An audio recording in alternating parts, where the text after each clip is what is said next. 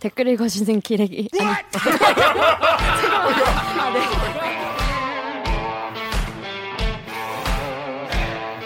아 댓글 읽어주는 기자들. 기레기 아닙니다. 지금 여러분은 본격 KBS 소통 방송 댓글 읽어주는 기자들을 듣고 계십니다. 아, 근데 지금 그 누군가는 그 땅에 살고 누군가는 그 건물을 갖고 있고 네. 그렇잖아요. 네. 그러면 이 소유가 어떻게 그러니까, 저- 소유권이. 정리가 어떻게 그러니까 되는 거예요? 등기부 등본이 맞아요. 아니라 건축물 대장을 봐야 그렇게 아니면 일본이- 그러니까 공적인 장부들이 네. 등기부도 있고요. 네. 또 어떤 데는 건축물 대장도 있고요. 어떤 데는 토지 대장도 섞여 있어요. 막. 음. 그러니까 이게 아, 뒤죽박죽 등기부 막 섞여 있어요. 예를 들어서. 조선 총독부 최신국 명의가 남아 있는 건 건축물 대장이고요. 어. 예를 들어서 동양척식 회사가 남아 있는 거는 등기부고. 그럼 그, 뭐 이런 그, 것- 그, 그 건물의 소유자는 누구예요? 실제로 그렇죠. 살고 이제 그게 있는 가장 사람은. 궁금한 네. 부분이잖아요. 아니 우리가 부동산 거래를 할 때도 내가 네, 네, 하다못해 네. 전세를 들어갈 때도 네. 제일 먼저 확인해. 보는 게 어. 등기부고. 네. 혹시 뭐 건물 가지신 분들은 알겠지만 건물을 부수고 새로 지으려면 토지 대장, 건축물 대장을 가장 먼저 떼, 떼보는. 거거든요. 그래서 네. 우리 네이버에 네. 요 댓글 한번 강경호 네. 읽어주세요. 네이버의 종땡땡땡땡님께서 결론적으로 나라 땅에 무단으로 사는 거 아닌가? 저기 사는 사람들이 직접 돈 주고 산 땅이라면 등기 이전을 했을 텐데 적산이라는 거 몰랐다고? 진짜? 다음 댓글. 음. WHTE님께서 그러니까 저기 사는 사람들은 불법으로 산다는 거? 음. 그다음에 CORO님께서는 난 깜짝 놀라는 저 사람이 더 신기하네. 크크크. 네. 그리고 지금 굳고 한소되면 현 소유자 소유권은 어떻게 됨? 네. 여기서 말하는 깜짝 놀란 저 사람은 이제 이 사람을 말하는 거죠. 그 저 사람이 말씀드리면 네네네. 그러니까 결론 뭐좀 케바케 복잡한데 네. 단순하게 핵심만 요약을 하면 2019년 현재 일본인 명의로 남아 있는 토지든 건물이든 그건 크게 두 가지로 나뉠 수가 있습니다. 네. 그러니까 첫 번째는 저건 국가 땅이에요. 음. 국가가 환수를 했어야 되는 건데 네. 환수를 안 하고 놔두는 거예요. 네. 그래서 누군가가 그냥 사는 겁니다. 음. 그거는 방금 댓글 달아주신 것처럼 무단 점유하는 게 맞습니다. 어, 그런 경우도 있어요. 예, 지금. 예. 있습니다. 수십 년째? 주로 그런 건 농촌에 많습니다. 어. 왜냐하면 관심이 없겠습니까? 돈이 안 되니까 그냥 놔두는 거예요. 음. 이제 주로 도심에는 그런 땅들은 별로 없습니다. 왜냐하면 도심은 돈이 되잖아요. 그렇죠. 거래를 하니까 계속. 이 눈에 불을 켜고 하는데 그게 나도 지금 74년 동안 있었, 있을 수가 없죠. 네. 그런 땅들은 이제 조선 총독부 건물이 대표적인 건데 그거는 서류상의 권리가 전, 어, 정리가 안 된 겁니다. 음. 서류상의 정, 서류가 서류가 서류상의 권리가 정리가 안 됐다 해도 어떻게 그 주인이 그걸 놔둘 수가 있느냐? 그죠. 왜냐면 내가 이걸 건물을 사거나 땅을 너무나 사려면 당연한 네. 궁금증이 드는데 도장을 찍고 인감 찍고 해야 되는데. 저도 현- 현장에 가기 전까지 이해가 안 됐어요. 도대체 네. 저 소유자는 바본가? 그렇죠. 네, 네. 아니면 너무 착한 건가? 네, 네. 근데 결론적으로 해당 필지에 네. 두 개의 번지가 있는 겁니다. 아. 옛날, 옛날- 번지와 옛날 번지. 지금의 신번지가 둘 다 살아 있는 거예요. 아. 음. 그럼 옛날 번지를 지우면서 신번지를 만들었으면 새로운 번지를 만들었으면 음. 이런 문제가 안 생기는 거예요. 옛날 번지라고 하면 예를 일제시대 들면- 때? 그 그렇죠. 옛날이 일제 시대 일제 때 예를 때. 들면 저희 조선 총독부 건물 실제적인 필지를 말할 수는 없으니까 명동 1번지라고 가정을 할게요. 네. 근데 그 땅에는 똑같은 필지인데 명동 1번지가 있고 명동 1-1번지가 있는 거예요. 음. 그럼 지금 소유주는 자신의 주소가 명동 1-1번지로 알고 있어요. 음. 음. 등기를 떼도 자기 이름이 나오고 음. 건축물 대장을 떼도 자기 이름이 나오고 음. 토지 대장을 떼도 자기 이름이 나와요. 음. 의심할 이유가 없어요. 그렇죠. 음, 음, 음, 음. 근데 굳이 명동 1번지를 뗄 이유가 뭐가 있습니까? 그렇죠. 근데 명동 1번지를 떼 보면 똑같은 땅에 음. 조선 총독부 최신국이 와. 나와요. 자, 이런 경우는 소유자가 지금의 지금에 사시는 분이 소유자죠. 네. 혹은 점유자죠. 네, 네. 음. 근데 다만 이 서류상 권리가 정리 안 돼서 일제가 일제 잔재가 우리 정부의 공식 문서에 남아 있다라는 이런 이런 차원의 문제가 있는 거죠. 음. 그게 섞여 있습니다. 네. 음. 그두 가지 케이스 중에서 이제 한 땅에 두 개의 번지가 있는 경우는 네. 사실은 뭐 사람들이 뭐 자기가 이걸 서류만 정리만 하면 되는데 예를 네. 들어서 누군가 점유를 해서 거기서 뭐 농사를 지으시거나 그렇죠. 네. 뭐 집을 지어 살고 있다거나 몇십 년째 그냥 대대손손 그냥 물려받을 수 있는 거잖아요. 그냥 네네. 아무도 시비를 안 걸 테니까 우리, 일제가 땅, 우리 땅 인 줄 알고 그냥 쭉. 그러니까 이제- 총독부가 와서 네. 시비 걸지 않으면 사실 문제 안 되는. 그리고 사실. 또 상당히 많은 것 중에 이게 일종의 공유지의 비극이 있는데 사람이 내 땅은 내 건물은 눈에 불을 켜고 권리 관계를 정리합니다. 그렇죠. 당연하죠. 네. 근데 도로는 음. 안 봐요. 누가 보겠어? 도로 도로 등기부 떼본 적 있어요? 아니 없죠. 없죠. 700원 아깝지. 공원은 공원 등기부 떼본 적 있어요? 없죠. 없죠. 없죠. 어, 어. 저도 이제 이 방송에 나가고 제 메일로 몇 가지 제보를 받았는데 어, 나하고 나도. 군산에 군산에 가서 어. 도로 등기를 떼 보면 일본인 이름들이 엄청나게 많이 나와요. 그 옛날에 다 자, 살았던 군산은 적산 가구로 유명한데요. 네, 그렇죠? 네네네. 그러니까 군산, 목포, 포항, 부산 네. 이런 데는 수탈의 최종적인 항구였기 때문에 일본인들이 많이 갖고 있었습니다. 그게 지금도 남아 있는 겁니다. 왜냐하면 공유지니까 아무도 관심을 안 갖는 거예요.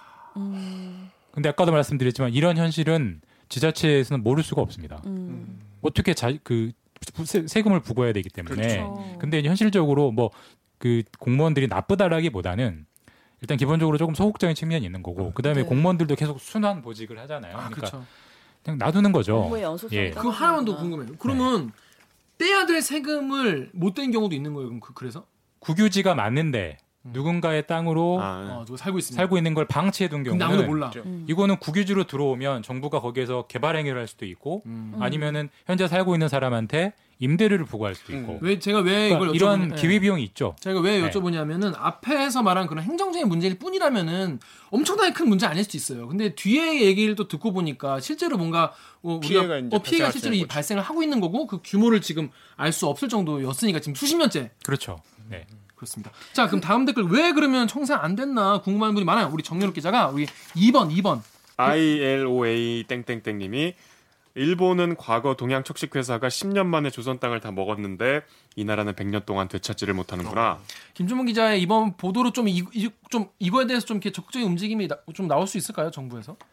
일단 저희 보도를 좀 도와, 도와줬던 김경협 민주당 의원실에서 법안을 발의를 한다고 하고요. 아 네. 물론 뭐 법안 발의한다고 반드시 통과되는 건 아니겠습니다만 어, 내용? 이 일본인 명의 토지 그리고 친일파 재산 환수 이 업무를 전담하는 특별 기구를 만들겠다는 거죠. 음. 사실 음. 모든 일이라는 게 더군다나 각- 예를 들어 전국에 200, 250 몇 개 지자체들인데 이게 다 뿌려져 있잖아요. 그렇겠죠. 다 뿌려져 있으면 일이 안 됩니다. 맞아. 어, 어. 누가 한 사람이 총대를 메고 하는 게 음. 일의 속성이잖아요. 이것도 마- 그 정부 일도 마찬가지고 누군가 어떤 기관이 총대를 메고 아, 이 앞으로 이런 것들이 나오면 다 나한테 신고해. 음. 다 내가 조사할게. 이런 데가 있어야 되거든요. 이제 그런 기관을 만들어서 최대한 빨리 정리하겠다라는 게 이제 법안이 발의가 될 것이고 뭐 그게 뭐 성과라면 성과고 근데 그다음 과거에 그게 네. 이미 있었잖아요.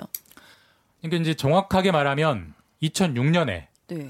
친일재산조사위원회가 노무현 대통령 때. 네, 아, 노무현 대통령 네네네. 2006년에 만들어졌고요. 음. 그 기- 위원회의 제1 목적은 네.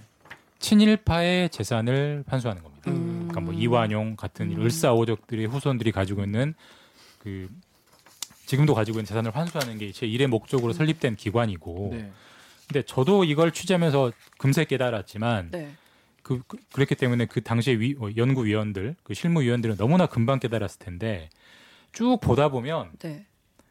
한국 그러니까 친일파 이름들도 툭툭 튀어나오지만 제가 말씀드린 것처럼 일본인 기관과 일본인들의 명의의 토지들이 툭툭 튀어나와요. 네. 음. 그러니까 이 업무는 하다 보면 분리가 안 돼요.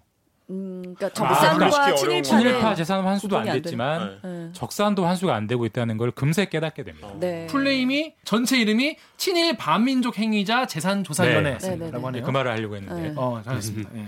근데 그러니까 그- 아니, 친일파 재산을 조사하다 보니까 일본인들 재산도 같이 나오더라. 예, 그래서 이제 그 위원회가 일단 제일 목적 제1 목적은 친일파 재산을 환수하는 친일파. 것이어서 일단은 네. 거기에 주안점을 뒀지만 네.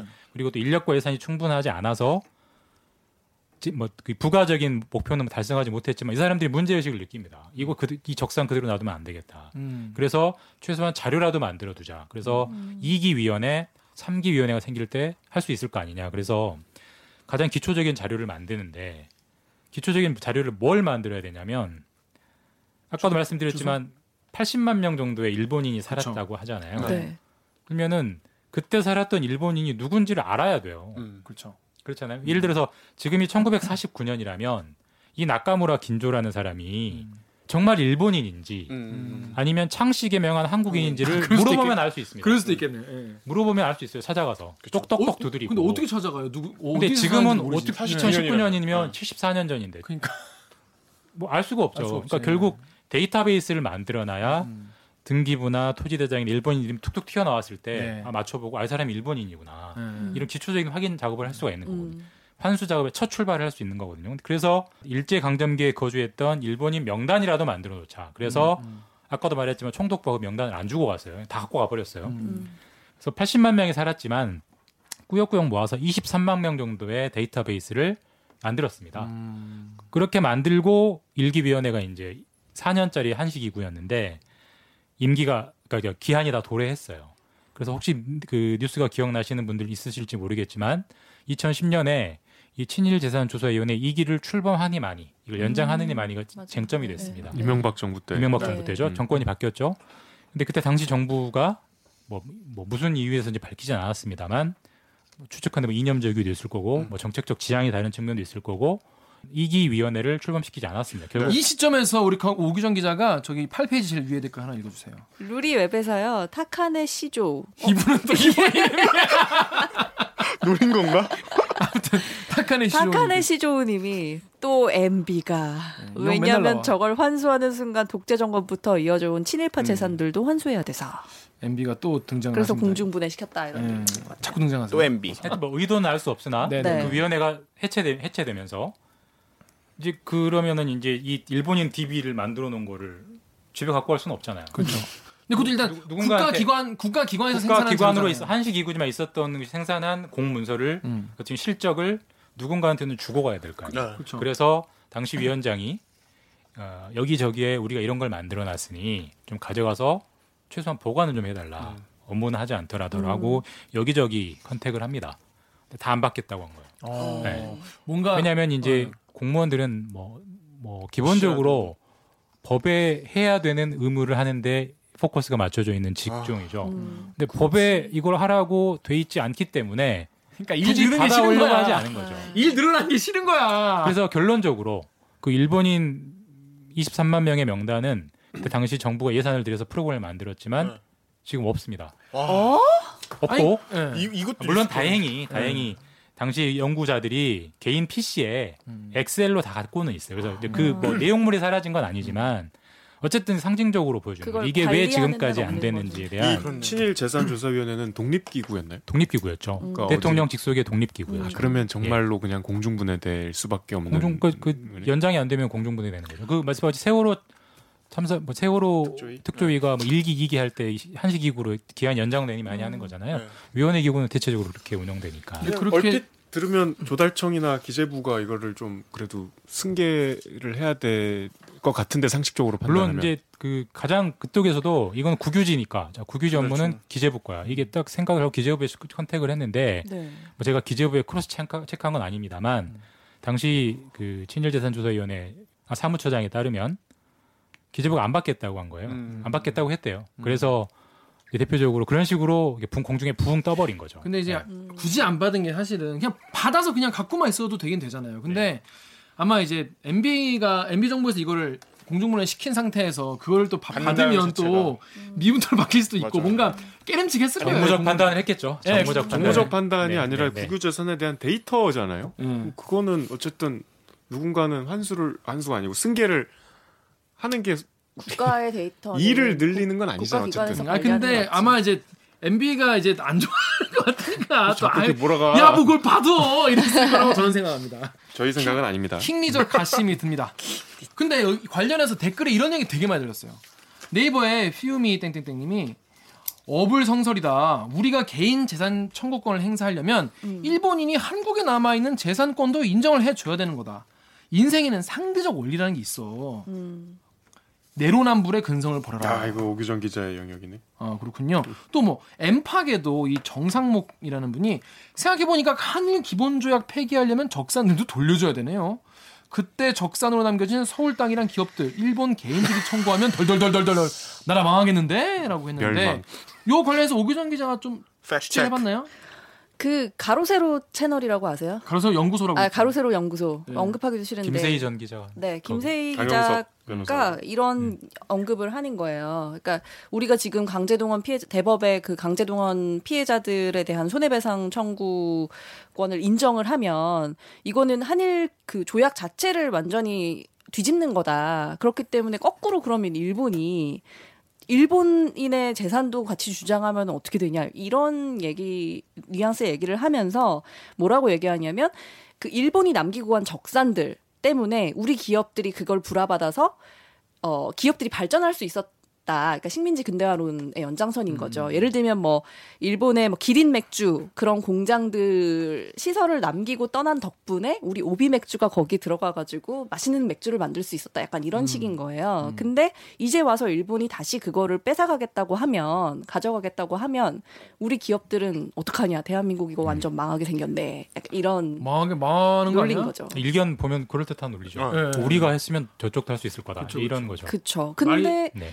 이 일본인의 재산은 한일 기본 한일 협정으로 해결되기 이전에 사실은 미국이 몰수한 거거든요. 음, 네. 몰수 주체가 그러니까 우리가 미 군정이 네, 미 군정이 그러니까 이제 해방이 되고 나서 광복 직후에 일본인이 떠나고 그다음에 미 군정이 통치를 했잖아요. 그러면서 미 군정 법령으로 조선 땅에 남기고 간 일본 정부, 일본 기관, 일본인 민간인들의 재산까지도 모두 다 몰수를 해요.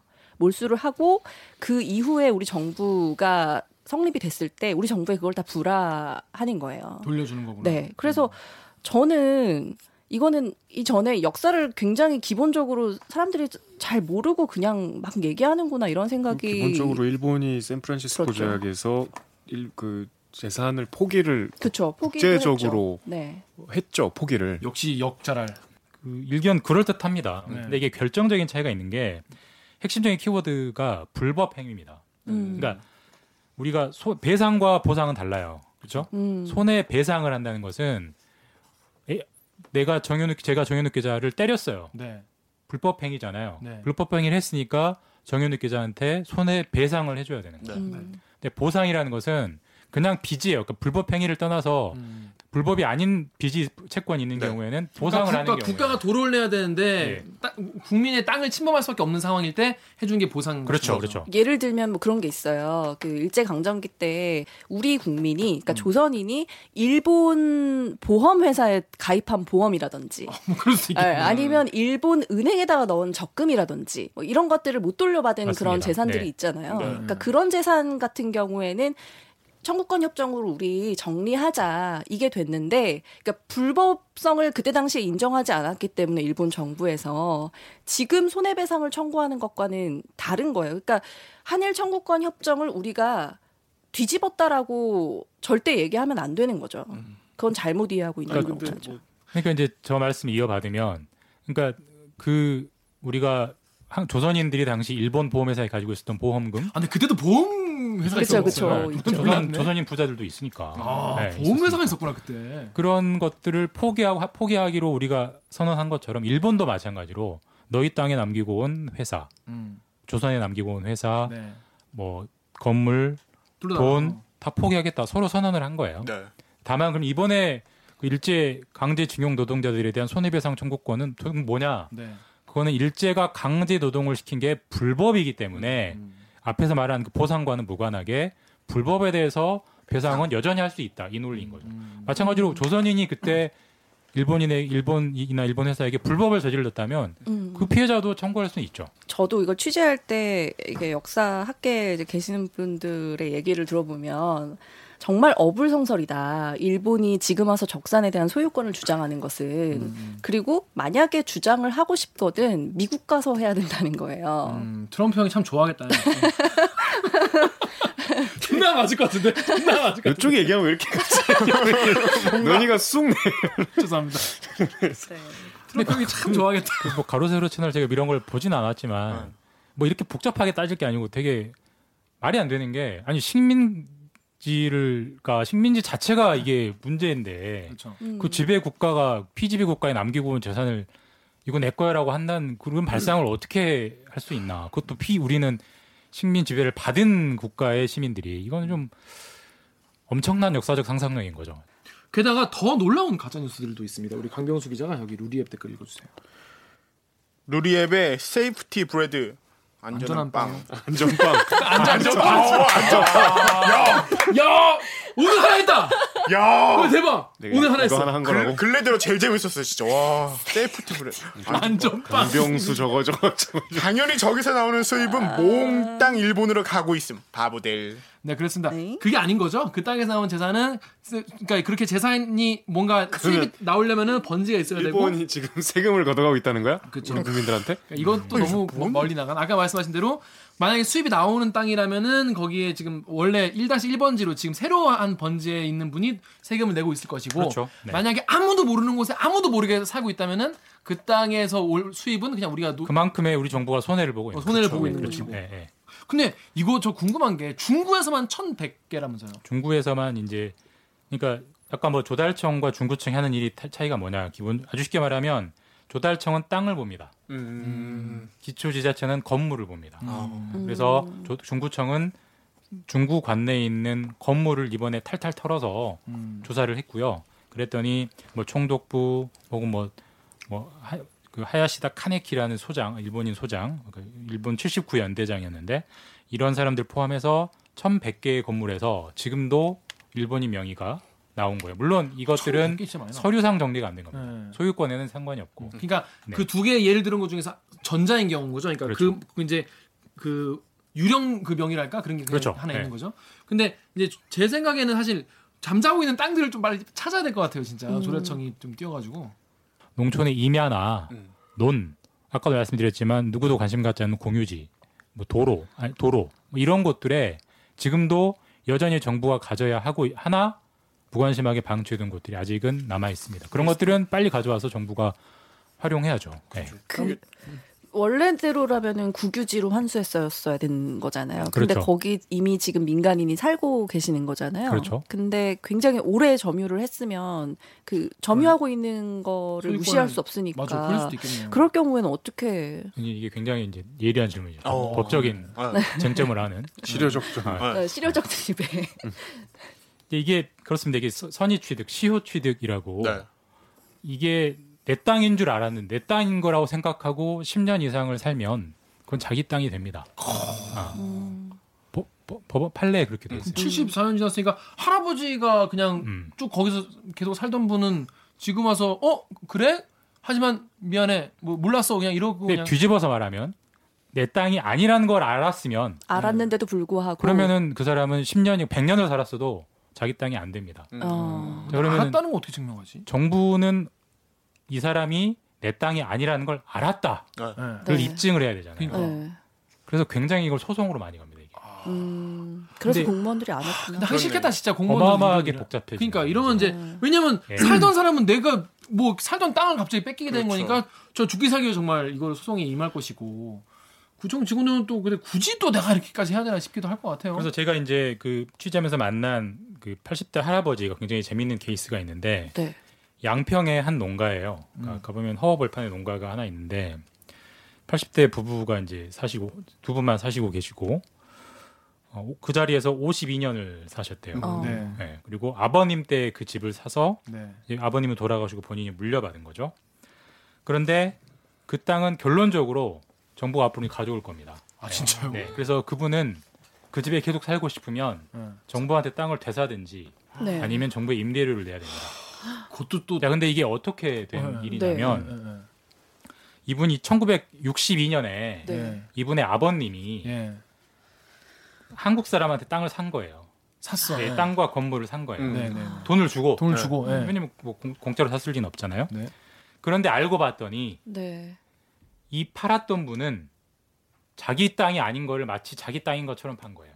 사, 그러니까 사기를 당하신 거예요? 그러니까 정확하게 말하면 이 땅은 해원 이군항이라는 당- 경기도 일제 강점기 때 경기도 일대의 굉장한 대지주였대요. 음. 그 사람의 땅이었어요. 일본 사람? 예, 일본 사람. 그럼 당연히 국유화해야 되는 땅입니다. 음. 근데 아까도 말씀드렸지만 그런 땅들이 있다는 걸 정부가 알 수 있는 행정력이 아니었고 설령 알았다 하더라도 관심이 없었을 거예요. 놔둔 겁니다. 음. 그런데 땅이라는 건 다 돈이 되잖아요. 네. 하다못해 농, 쌀이라도 만 지- 지을 수 있는 겁니까? 그거를 당시에 농부들이 놔뒀을 리는 없습니다. 그래서 음. 뭐 어찌된 경위인지는 알 수 없으나 그 당시에 해- 해방된 이후에 그 누군가가 자기 땅이라고 우긴 거예요. 음. 뭐, 수- 뭐 문서를 위조했는지 뭐 그건 모르겠습니다. 네, 네. 그래서 그거를 지금 살고 계시는 할아버님의 아버님에게 팔았어. 돈을 받고 판 거예요. 아. 음. 자, 그- 그러면 이분은 자기 거라고 계속 믿고. 알고 52년을 살았으니까 네. 할아버지, 그러니까 예. 아버님, 아버님 예, 지금 계신 분 아버님한테 그렇게 들었으니까 그렇죠, 그렇죠. 음. 이건 우리 땅이라고 알고 살았으니까 못 뺏는 거죠. 그렇죠. 근데 정부가 이런저런 확인을 해보니 이거는 당시에 62년에 매매할 때부터 이거는 일본인 땅이라는 거를 알고 샀다는 정황을 정부가 이제 찾았고 그걸 어떻게 찾아요? 그 다음에 이 할아버님도 네. 굉장히 어떻게 보면 정의로 순진한 분입니다. 네. 정- 뭐, 뭐 마음이 착한 분이죠. 인정을 했어요. 이거 어, 내가. 일본인 땅이라는 거를 알았다. 그러니까 손쉽게 상대적으로 손쉽게 입증이 된 거죠. 그래서 아이고. 이분은 이제 그런 어떻게 보면 아, 이제 와서 좀 비용을 치러야 되는 것들이 아, 있는데 참 어려운 문제다. 좀- 정말 나쁘게 마음을 먹으면 네. 나는 몰랐다라고 우기면 네. 정부가 입증하기 굉장히 어렵습니다. 어. 아, 2019년에 와서 1940년대, 50년대, 60년대 거래 행위가 음. 석임수였다는 걸 입증하는 거는 거의 불가능했거든요. 그런데도 예. 하, 할아버님이 그냥 그렇게 오, 나도 그러, 김준범 기자 보도 없었으면 그냥 이렇게 넘어갈 수 있었던 거 아닌가요? 평생 그냥 행복하게 살 수 있었던 거 아닌가요? 아까도 말씀드렸지만 이건 제가 찾은 게 아니고 조달청과 아니 이렇게 공론화했으니까 속도가 더 빨라지지 않을까요? 아니 그 모든 걸 다 본인이 인정하신 상태이기 때문에 근데 그분의 입장에서 생각해 보면 사실 그때 당시에 농민이라면 일, 일본인들이 막 이게 다 쫓겨 나가고 나서 그냥 빈 땅이잖아요, 사실. 음. 그러면 이게 그냥 누구도 소유권을 갖지 않는 빈 땅이고 나는 이, 이 지역에서 되게 오랫동안 농사를 지어왔고 오히려 일본한테 수탈당했던 게 더 피해의식이 더 컸을 텐데 그러면 그때는 아무런 죄의식이 없이 그냥 막 점유하시는 분들도 되게 많았을 것 같은 생각이 남들 다. 하니까 하는 측면도 네. 있었고요. 그다음에 그게 또 재밌는 게 당시 정부가 이걸 약간 조장을 합니다. 그러니까 뭐냐면 오, 그래요. 일, 일제 예. 끝나고 직후에. 이걸 법률적인 용어로 귀속 재산이라고 한다고 네. 했잖아요. 그래서 음. 이거는 다 국고로 가져야 된다. 이런 음. 취지로 만든 법이 귀속재산 관리법이고 네. 그리고 법 비슷한 이름의 법이 하나 더 있어요. 귀속재산 특별조치법이라는 게 있어요. 특별 조치법. 특별 조치. 어. 음. 특별한 조치를 취한 거죠. 네. 근데 특별한 조치가 황당한 조치인데, 그러니까 당시 60년대, 70년대 정부도 아 우리가 일본인 명의 토지를 아직도 방치하고 있다는 사실을 알고 있었습니다. 음. 이거는 가져와야 되잖아요. 음. 그러면 일본인 명의라는 거를 다 입증을 해서 가져와야 되는데 당시만 해도 광복된 지 1, 20년이 지났으니까 좀 복잡한 일들이 생겼을 거 아니에요. 그래서 근데 이제 선- 현실적으로 이게 뭐 전산화도 안 돼 있고 이걸 서류들을 다 열어본다는 건 너무나 어려운 일이고 음. 행정력이 사실 안 되고 그렇다고 당시에는 친일파가 득세했기 때문에 좀 그런 것에 대한 음. 관심 정책적 관심도 좋고 그래서 어떤 조치 특별한 조치를 취하냐면 정현욱 이장한테 이렇게 말을 하는 겁니다. 너가 저 땅에서 저 집에서 오래 살고 있는데 우리가 볼 때는 저거 대지주 땅 같다. 음. 일본 대지주 음. 땅이다. 음, 음, 음. 근데 너 거기서 계속 살고 싶으면 네 땅이라고 주장하고 싶으면 음. 너가 당시에 살았던 대지주에게 땅을 샀다는 거를 입증. 입증을 해와라. 음. 근데 어떤 식으로 입증을 하면 되냐면 내가 힌트를 줄게. 음. 너희 동네 주민 세명의 증언을 받아와. 아, 그럼 우리가 인정해줄게. 음. 라고 하는 거예요. 당시 정부가 예. 그러니까 그 조치를 하긴 해야겠는데 할 방법이 현실적으로 이제 그쵸. 부족했던 음. 거죠. 선의를 이해하자면 그랬던 네. 거고 나 조금 현, 좀 비판적으로 이해하자면 의지가 없었던 거고. 음. 그러니까 이제 그런 것에 이제 머리가 빨리 돌아가시는 분들은 빨리 이용한 거죠. 음. 상상컨대 막걸리 몇 잔 사주고 네. 이렇게 하면 되면. 이렇게 되는 거예요. 네. 와. 예. 그래서 이제 그게 들통이 난 분들은 아까도 말씀드렸지만 그 할아버님처럼 이제 와서 땅을 뺏기는 것이고 그거를 숨기고 있는 분들은. 정부가 의심은 되지만 입증할 방법이 없어요. 가져올 수가 없는 거죠. 그게 음. 이제 어떻게 보면 지연된 정의가 낳은 복잡한 양태들입니다. 음. 잠깐만. 네. 그 당시 그럼 이승만 정부인가요? 박정희 정부 박정희. 때 일단 박정- 일 1차 특별 조치가 시행이 됐습니다. 박정희 정부 때다. 아, 그 왜? 아, 근데 그렇게 된 땅이 진짜 어- 지금 어- 어디에서도 있을 텐데 참. 근데 사실 개인의 사정으로 또 물고 들어가면 아까 그분처럼 참 선의의 피해자들이 있어요. 그러니까 네, 있겠, 네. 있을 것 같아요, 진짜.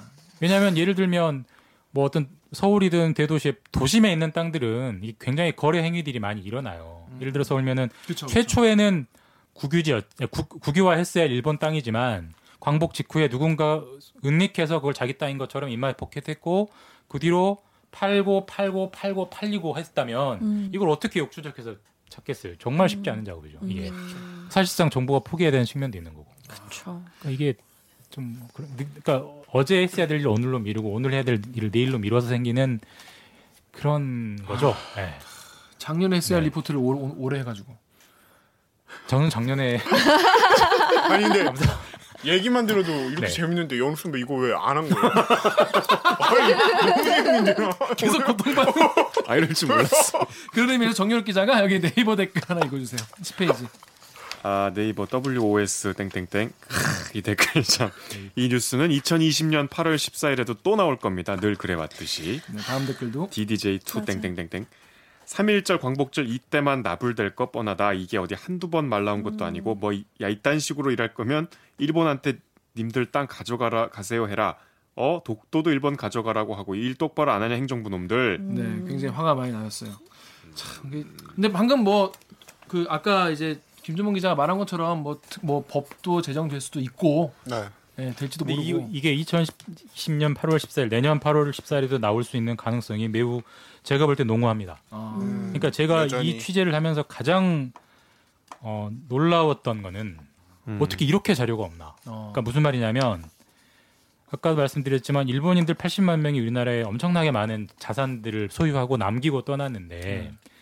그들 예를 들어서 그들이 남기고 간 땅이 100만 필지가 있었어. 예. 근데 우리가 지금까지 좀 늦긴 했지만 한 90만 필지는 그래도 정리를 했어. 음, 그러니까 앞으로 한 10만 필지, 음. 10% 정도만 더 하면 되겠다. 네. 조금만 더 힘내자. 네. 혹은 100만 필지가 있었지만 우리가 너무 지금까지 게을러서 네. 50만 필지밖에 못했다. 반밖에 못했어. 반밖에 못. 정말 우리 정말 우리 반성하고 예. 열심히 하자라고 예. 판단할 자료가 없어요. 음, 음, 그러니까 뒤집어서 말하면 일본인이 얼마나 남, 이 재산을 남겨뒀는지를 통계를 낼 수가 없어요. 아직도 몰라. 지금까지 정부들이 조금씩 조금씩 조금씩 해왔습니다. 음. 서울 도심의 땅들은 다 가- 진짜 일찍 가져왔고 음. 관심 없는 땅들은 지금도 방치되고 근데 이게 다 합치면 몇만 개인데 음. 그 중에 우리가 이만큼을 안 했어를 알. 수가 없고. 그 다음에 당시에 이제 금싸라기 땅들은 정부가 가져와서 어떤 거는 유상으로 매각하기도 했지만 어떤 거는 무상으로 불화하기도 했습니다. 음. 그러니까 무상으로 누군가에게 준 거죠. 네. 유상으로 매각한다고 했을 때도 시세보다 현저히 싸게 준 것들이 많습니다. 음. 그래서 근데 그걸 그 당시에 누가 받았을까요? 7 상당히 센 놈들이 받았죠. 센 놈들. 센 놈들 상당 중에는 친일 인사들이고. 그래서 친일 인사들이 금싸라기 귀속 재산들을 정부 한번 쿠션 치고 받았다는 연구들이 있어요. 음. 근데 그렇죠. 어떤 땅이 그런 땅이냐? 저 개- 재밌잖아요. 네, 예를 네. 들어서 서울에 무슨 SK 본사 건물이 원래 그런 땅이었어. 음. 재밌잖아요. 근데 네, 네. SK는 원래 성경 아무도 그걸 연구한 사람이 없어요. 어. 물론 누군가는 연구하고 싶었겠지만 네. 혹은 누군가는 그걸 정리하고 싶었겠지만 자료가 없으니까 할 수가 없는 거죠. 그러니까 그런 자료들은 결국은 정부가 꾸준히 축적하고 관리하고 했어야 되는데 안 된 거죠. 그러니까, 그러니까 그래서 실제로 제가 왜 내년에도 이게 더 나올 거라고 생각을 하냐면 물론 그런 일이 없기를 바랍니다만 현재 이 업무는 아까도 말씀드렸지만 땅에 한해서는 조달청이 하고 있습니다. 그래서 네. 조달청이 지금까지 2012년부터 이 업무를 맡게 돼서 굉장히 힘들게 그리고 거기서 열- 하시는 분들 굉장히 고군분투하고 계시는데 지금까지 7년 정도 됐잖아요. 네. 4만 1000 필지 정도를 이거는 일본인 명의로 남아 있다는 걸 골라내서 음. 어떤 거는 조사해서 국유화하고 네. 어떤 거는 조사해서 국유화 제외하고 어떤 거는 이거는 국유화 대상이지만 지금의 소유자가 내 거라고 주장하니까 소송하고 이 업무들을 하고 있습니다. 그래서 네. 현재 앞으로 더 해야 될게14,000 필지가 남았어요, 전국에. 음. 자, 그럼 이게 이것만 다 하면 되겠네? 라고 생각하면 쉬운데 지금도 계속 늘어납니다. 음. 계속 그러니까 이게 이게, 이게 왜 그러냐 도대체 뭐 이거 다 전산화돼 있는데 보면 되는 거 아니야 예를 들어서 한 명이 못하면 100명 100명이 못하면 만 명을 풀어가지고 음. 전국의 등기부 전국의 건축물 대장 전국의 토지 대장을 탈탈탈 털어서 네. 좀 엑셀로 쫙하면 나올 거 아니에요 네. 일본인 명의 재산만 다 골라내가지고 네. 시간이 걸리더라도 다 정, 정리하면 언젠가는 끝나는 거 아니야 네. 근데 이거를 볼 수 있는 권한이 누구에게도 없어요 왜요? 그러니까 등기부 어. 그 다음에 건축물 대장, 토지 대장을 일괄적으로 행정망에 접속할 수 있는 권한이 조달청에 없어요. 어. 그러니까 지자체 지자체에서 신고가 들어오는 것만 음. 그때그때 늘리면서 하는 거예요. 이래저래. 아까도 말씀드렸지만 어떤 지자체, 서울 중구청처럼 모범적으로 하는 지자체는 그걸 발견해서 빨리 빨리 조달청이 이런 게 있으니 네. 빨리 해주세요로 신고하지만 음. 또 어떤 지자체는 이상하네? 다음 사람이 하겠자고 넘기는 음. 거예요. 그러니까 이렇게 돼버리는 대부분 거예요. 그렇게. 네, 네. 그러니까 이제 지금도 올해도 올해 초에는 14,000개 정도였는데 제가 취재한 8월에는 14,200개 정도로 늘었대요. 그러니까 네. 계속 늘기 때문에 네. 이런 식으로 가면 이 담당한 사무관님의 말씀에 따르면 절대 안 끝난다. 안 끝날 것 같아. 그러니까 빨리 특별법이 필요하다. 필요하네. 네. 어. 네. 특별 기구도 필요하고. 그래서 특별 기구를 만들어서 전적인 권한 접근권과 인력과 예산을 줘서 속된 말로 탈탈 털어야 돼요. 그래야 이제 끝나는 거죠. 근데 자연스럽게 저는 40년대로 돌아가면 그랬을 것 같아. 많은 경우가 남기고 간 빈 땅을 누군가 가서 차지하는 게 물론 이제 행정적으로야 그걸 다시 국유화하고 이런 절차 필요하지만 그게 그렇게 나쁜가? 뭐 어쩔 수 없지 않았을까? 그 정혁 기자 같은 분들이 다 가서 점유를 한 거죠. 저 땅을 놀릴 바에 내가 사는 게 낫지 않을까? 취재도 안 하고 그래서 손자가 그래서 손자가 나중에 걸려가지고 집 뺏기기 취재도 싫은 안. 하고 땅도 뺏고 뭐야? 자 그렇습니다. 자 김주호 기자 어떻게 오늘도 이렇게 어 되네요. 적상 적상가옥 관련해서 출연해 주셨는데 소감 아, 어떠신가요? 자, 오늘 뉴스공장 출연하셨잖아요. 예, 제 뉴스 공장 뭐 출연했죠. 어떠셨어요? 뭐 얘기 좀 해주세요. 어, 일단 진행력이 차이가 상당하네요. 역시 더 제가 많은 이야기를 꺼낼 수 있는 차이가 상당. 제가 훨씬 낫. 어, 그렇죠. 저도 열심히 해서 언젠가는 잘하게 될 거예요. 언젠간 다 환수될 거고 언젠간 그렇게 늦게? 자 오늘 방송도 촬영 방법 알려드리면서 마무리하겠습니다. 자 기자님들 50회까지 함께 해줘서 고마워. 5천만큼 고마워. 아, 오늘이 50회예요? 예. 오. 50회 아이템을 50회도 화려하게 있는. 장식 장, 장식을 해주신. 그죠? 댓글 읽어주는 기자들은 매주 목요일과 금요일 유튜브 팟빵, 아이튠즈 팟티, 네이버 오디오 클립, KBS 라디오 앱 콩의 팟캐스트를 통해 업로드됩니다. 매주 일요일 오후 5시 5분 KBS 1라디오에서는 오기나 PD가 부드럽게 가공한 순한 맛 댓읽기도 방송되고 있습니다. 오늘 저 김준범 기자처럼 스튜디오로 소환하고 싶은 사람 있으신가요? 시원하게 다뤄줬음 싶은 기사가 있으시다고요? 방송 관련 의견은 인스타그램, 유튜브, 팟빵 계정에 댓글을 남겨주세요. KBS 뉴스 좋았어. 또 만나요 꼭.